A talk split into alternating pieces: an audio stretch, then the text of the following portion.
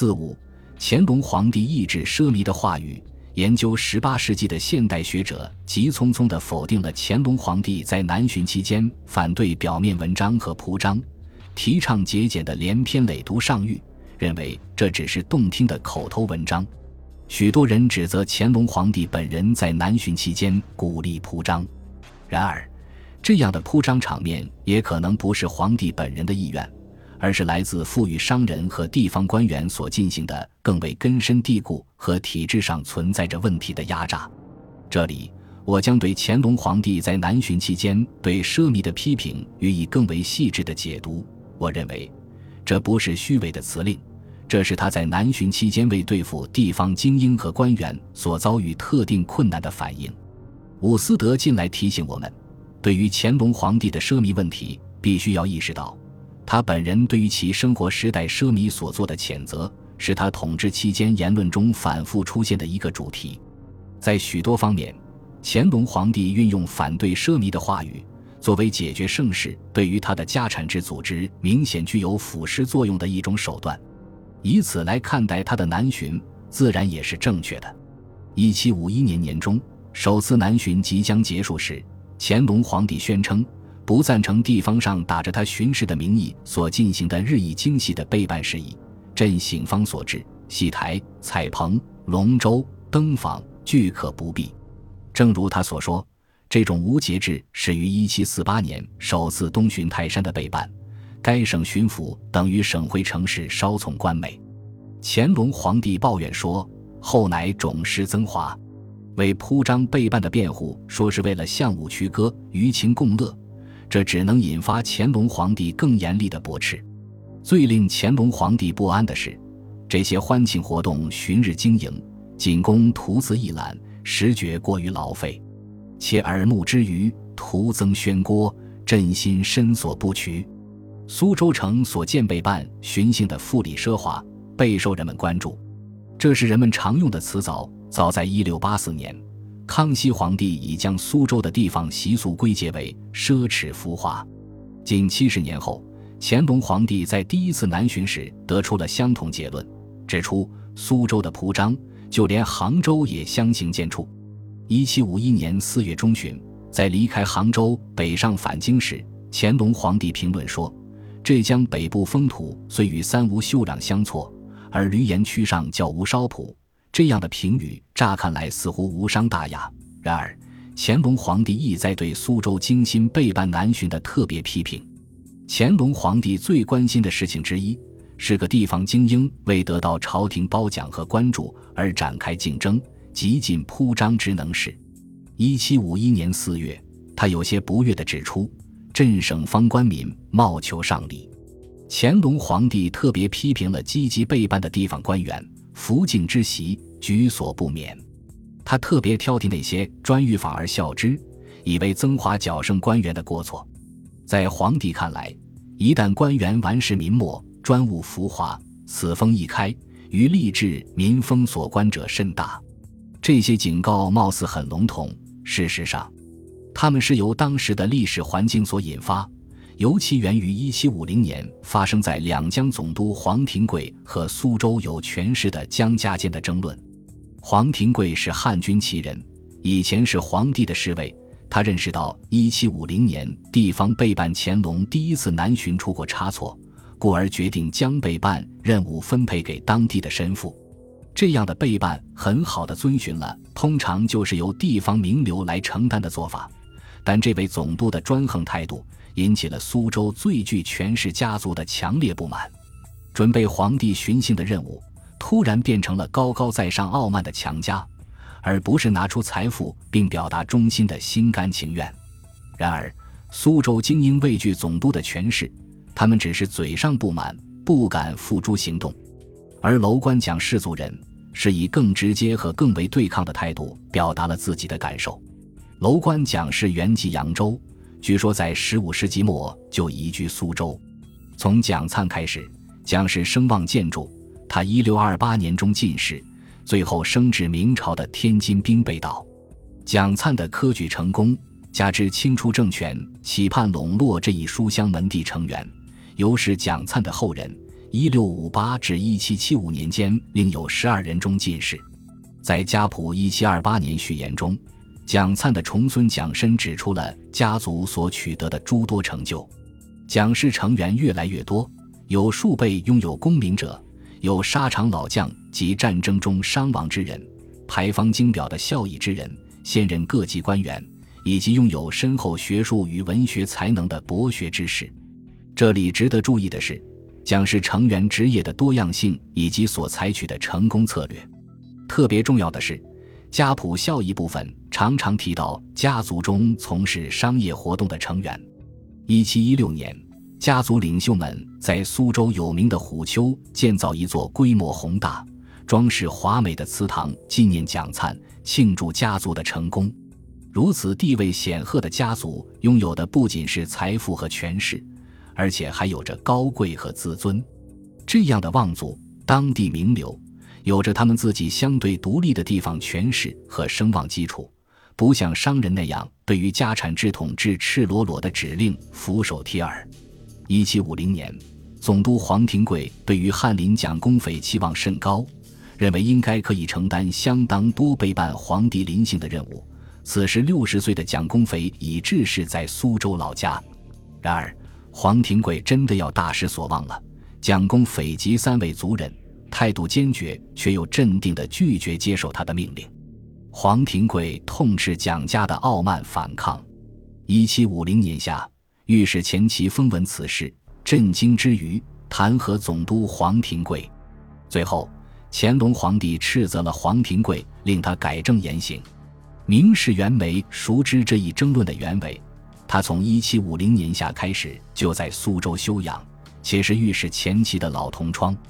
一七五一年末，乾隆第一次南巡结束后，袁枚致书黄廷贵，这时黄廷贵已改任陕甘总督。袁枚的这封长信是要辞去黄廷贵新治下的知县一职。王昶的记载说，袁枚已发现与这位上司臭味差池，袁枚不喜欢这位总督，因而提前结束了在陕西的短暂任期。在袁枚看来，总督黄廷贵的一些缺点。在备办乾隆第一次南巡过程中暴露无遗，令人不快。袁枚觉得黄廷贵在许多方面简直就是一个粗鲁的奇人。他批评黄廷贵：一是无故不信任南方的汉族百姓，实行严厉政策，尽管可能对于统治边疆地区合适，但这些政策不适用于内地；二是任用小人而不是君子进行管理；三是无自知之明。不知自身问题或自己作为上的不足，与我们目前问题关系极密切的是，袁枚批评黄廷贵根本无视皇帝要地方节俭备办南巡的旨意。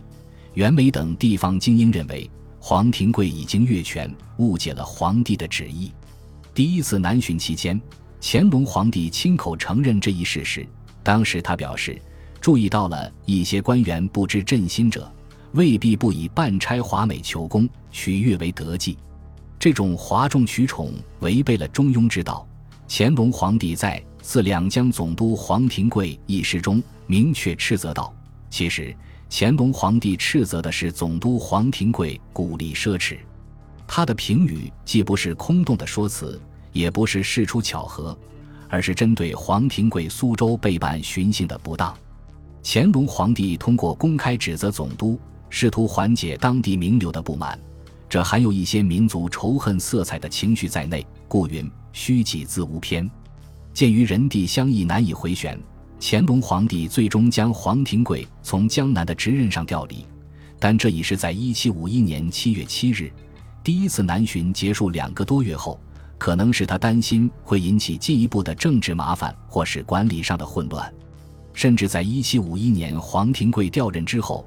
南巡期间铺张浪费并未收敛，入前所述，直到一七五七年第二次南巡之后，乾隆皇帝才开始认识到糜费大部分来自两淮盐务中的压榨行为。皇帝在一七六零年代开始将批评奢靡指向商人，这不是偶然的，指出这些特别事态发展的发生时间是很有意义的。前面已经指出。考虑到一千七百四十和一七五零年代的军事和水利危机的财政需求，乾隆皇帝感到自己越发依赖于两淮盐商群体和最重要富豪们的捐书，使他们精心编排了这些给予活动。但商业精英在乾隆家产值网络中的作用日益堪忧。水利和军事危机在一七五零年代末消退后，乾隆皇帝就使用了还淳反朴反商业的话语，试图控制腐败的蔓延以及扬州富商与负责两淮盐务的家产制官员间的勾结。乾隆皇帝尤其关注扬州备办的奢靡，这是帝国最富有商人的活动基地。在写于一七六二年南巡屠城，名为《铸币天宁寺行宫作》的诗中，他批评了行宫今年圣熙年的装饰，怒斥盐商和官员未能认识到寻芳更气还纯意，不为怡然为吾然。一七六二年四月，在返程经过扬州时，他又对此斥责曰：“今来铸币。”时觉过华不为喜也。乾隆皇帝游览扬州郊外的平山堂，看到盐商为了取悦他而安排的积水成泉，尤为生气。他在四月朔日游平山堂一诗中描述了一番田园景象。不幸的是，他关于欧阳修和季节变换的想法被飞普毫不留情地破坏了。在诗注中，乾隆皇帝抱怨商人饮水为飞瀑。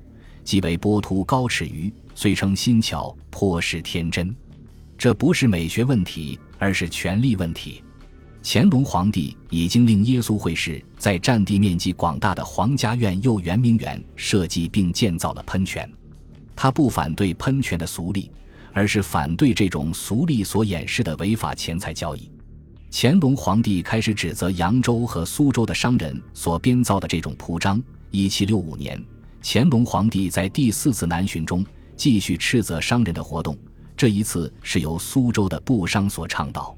当他在马背之上游览苏州著名的景点虎丘时，写了一组短诗，其中第二首说：“像三年前在扬州看到的积水成泉一样。”乾隆皇帝感觉到龙舟喧闹的场面只能是使人无法欣赏苏州西郊的自然美景。最后的诗注公开表达了皇帝对此的蔑视。不商有乘龙船之戏者，亦无暇观也。乾隆皇帝对商人的日益失望，在同一组诗前面有一句表达的明白无疑：“复以教之教起一。”诚然，并不是商人每一种活动都会遭到皇帝的指责，某些更为基础的备办形式，如整修河道、道路和桥梁，反而会被欣然接受，尤其是在一七五零年代，例如。一七五六年，苏州知府赵友利用在苏徽商的捐献经费，开凿了一个渡口。这一工程位于南濠中。为了纪念这位知府，人们将它命名为赵公义渡。这可能是备办一七五七年乾隆第二次南巡时修建的。乾隆皇帝称赞扬州和苏州商人这种使用他们的社会红利的做法，尤其是他们可能提供工匠平民得资力作，以沾微润。所谓分有余以补不足，然而乾隆皇帝很快就否认他会运用他的家产制特权强取之以善平民，因为这样的行动非王道所宜也。当然，这最后评论的逻辑建立在如下假设之上：即商人若依其本愿，将不会散财，以寻为社会谋利之道。乾隆皇帝将商人描绘成惯于奢靡这一成见。既反映也强化了对商人肆意挥霍这种根深蒂固的认识。不过，商人富有但无社会责任感，这种成见基本上是社会的假想。然而，对于许多人来说，这种假想很有用，能解释它在建构社会现实中所起的作用，以及它何以长久存在。乾隆皇帝发现，商人可以很方便地成为他南巡铺张浪费的替罪羊，炫耀式消费。在乾隆皇帝看来，简直就是他们社会出身和性格的写照。斥责商人为挥霍者，至少部分也反映出了乾隆皇帝试图解决上面所讨论过的商人和官员间存在的腐败问题。